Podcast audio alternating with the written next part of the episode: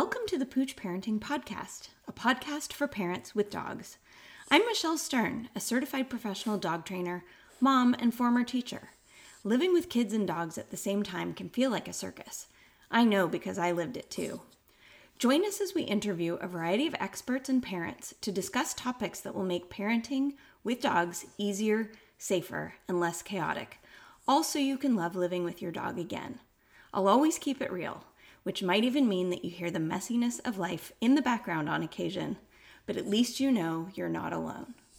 Today's question comes from a member of my free Facebook group, Parenting Kids and Dogs. In this episode, we will dive into her question and tackle the common dilemma of where to place your puppy's crate for optimal training in a busy household with kids. While many sources recommend placing the crate in the family room or the busiest area of the house, this may not always be the best choice for every family or for every puppy. We will explore the pros and cons of different crate placement options for families with kids, and we'll provide practical tips to help you find the perfect spot for your puppy. If you're dealing with a curious puppy and a busy toddler, we've got you covered. I hope you enjoy the episode. I'll read you her question now. So, this mom says, I'm trying to crate train my 13 week old puppy, but I'm unsure where to put the crate. Many of the places I've checked say that it should be placed in the room that has the most traffic of people, for example, the family room. My doubt stems from the fact that I have a three year old daughter, and when the puppy pen used to be in the family room, the puppy was always paying attention to all of us, especially my daughter, and rarely slept. If I put the crate in another room, it might be considered as isolating the puppy. But if I put the puppy in the family room, he's always alert to what we're doing and rarely sleeps. So, where should we place it? This is a great question, and it is a common question and one that I deal with a lot with my clients, but also with my own dogs. And as many of you know, I am currently raising a puppy who is a little over four months old now at the time of this recording. And I'm working hard at trying to figure out how to meet her needs so that she gets enough rest.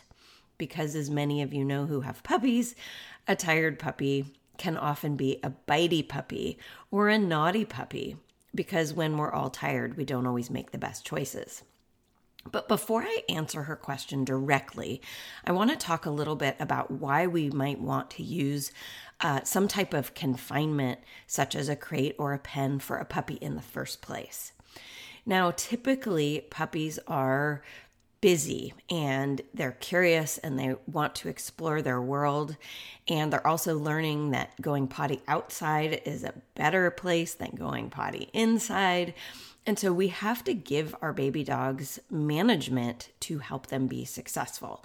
So, the same way that we're not going to just turn our toddler loose in a house with stairs and a hot stove and a full bathtub, we will use management so that we can keep our child safe because otherwise our child might get burned or could fall into the bathtub. I don't even want to talk about the consequence of that. But in any case, you get the idea. We need to step up as parents and set up our children and our puppies for success. And so, for people who have puppies, common wisdom often says get a crate and crate train your puppy. And I don't object to that. And in fact, my puppy probably does about half of her naps in a crate, and she sleeps at night in a crate next to my bed. And during the rest of her naps, she sometimes chooses to rest on her own on a raised bed that I have here in the kitchen. It's actually right behind me as I'm talking right now, and she is napping at the moment. But I have to confess that this is a very busy puppy, and sometimes she won't choose to rest by herself, and she needs the help of being put somewhere where there's nothing else to do. Otherwise, she bothers her older dog brother, or she destroys toys, or is otherwise somewhat bothersome when she's really tired. And I think it's mainly out of sort of that FOMO, that fear of missing out, that she just wants to be busy and alert and aware and she wants to learn about her world. But the consequence of that is that when she is overtired, she bites more and she's not very pleasant to be around. So I need to help her. And the way that I help her is say, you know what? You're not making great choices. I'm going to help you rest by putting you in a pen so that you have nothing else to do. And napping looks like a great option. Now, for my puppy, a crate is what she's already comfortable with because the breeder I got her from used crates for the puppy's nap times already. So I didn't have to teach the skill from scratch. My puppy is not stressed out in the crate. She doesn't panic or worry excessively. And some puppies do. And so it's really important that we don't put our puppies in a situation where we are setting them up to have anxiety or a panic attack. Now, many dogs have what we call confinement anxiety, and they really don't like being trapped. And a crate can feel like a trapping type of environment. And so many families have more success with something like a playpen. And I'm not talking about a pack and play. I'm talking about something that might be sold as what's called a play yard or a playpen for children. My favorite is the Toddleroo brand, and I will link to that in the show notes below. I love a lot of things about it. It's got an easy door to use with just one hand, and there are vertical only slats which don't allow puppies to get a foothold so they can climb out of this pen. It also looks nice, in my opinion. So I will link to that in the show notes so that you could see what it looks like. And so, for many puppies, being in a pen gives them more space. It doesn't have a lid on it, and so it doesn't feel quite as confining. And if you put a water bowl in there and a bed and maybe one calming toy or something of that nature, your puppy might be less stressed in a pen. Now, the answer to this mom's question I will get into, but I do want to say that my answer will expand on her question a smidge by including a pen or a crate. Because at the end of the day, it doesn't really matter how you contain the dog so much as that you give the dog a safe place where it can't get into trouble. It can't go potty behind the couch or eat your kids' toys or eat your favorite shoes because it's contained somewhere safe. This is really, really important if you have a puppy and you're raising kids at the same time. I've already talked a little bit about how many puppies can be distractible. And so it's only natural that a young puppy in a home with a busy toddler is going to have trouble resting if the puppy is watching the child instead of taking a nap. Because watching kids is a little bit like watching TV. You can't always look away. You never really know what's going to happen. And so, common wisdom is wouldn't it be great if the puppy could learn to nap anywhere?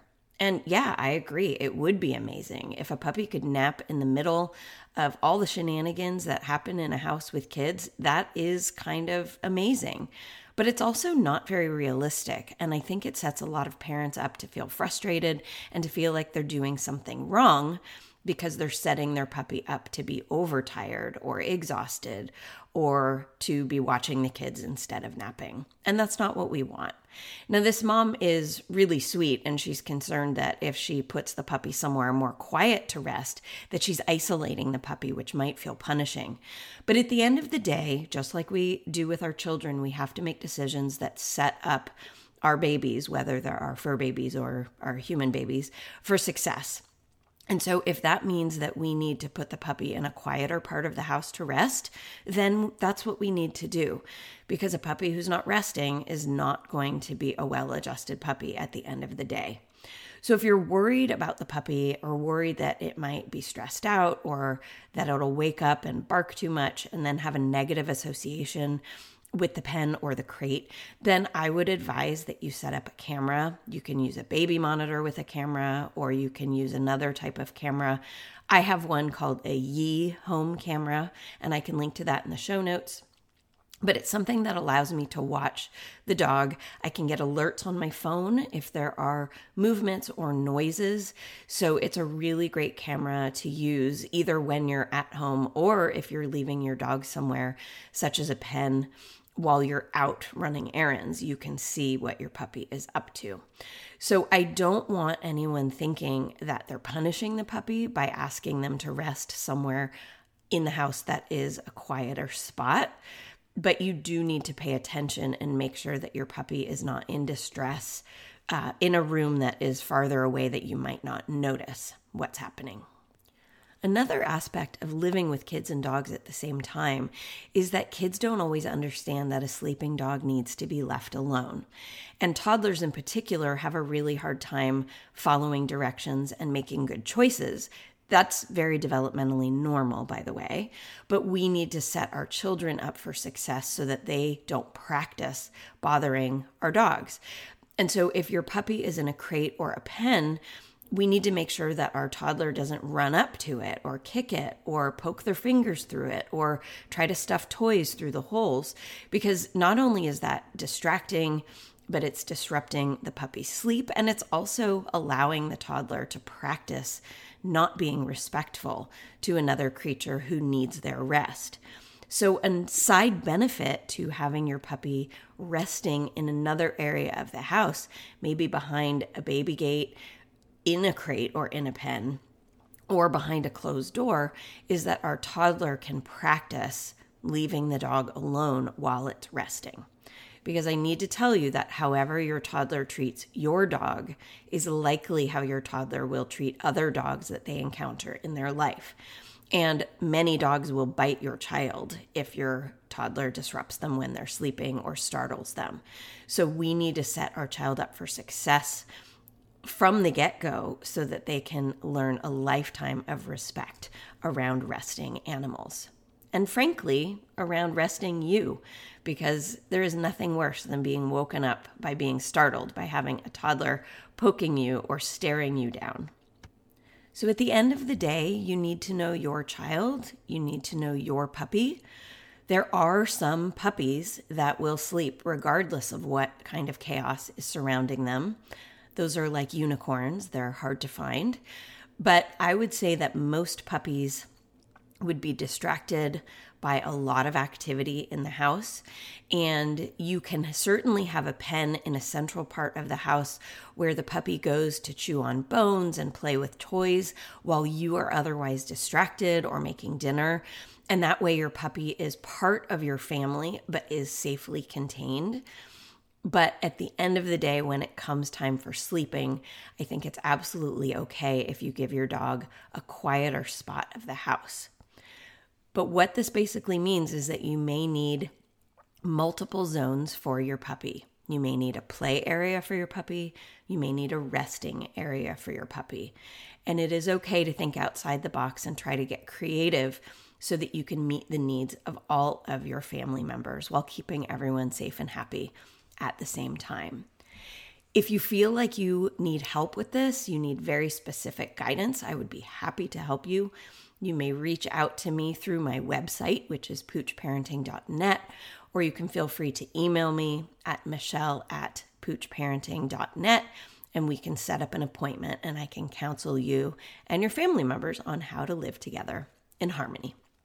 I hope you enjoyed today's episode. Take care.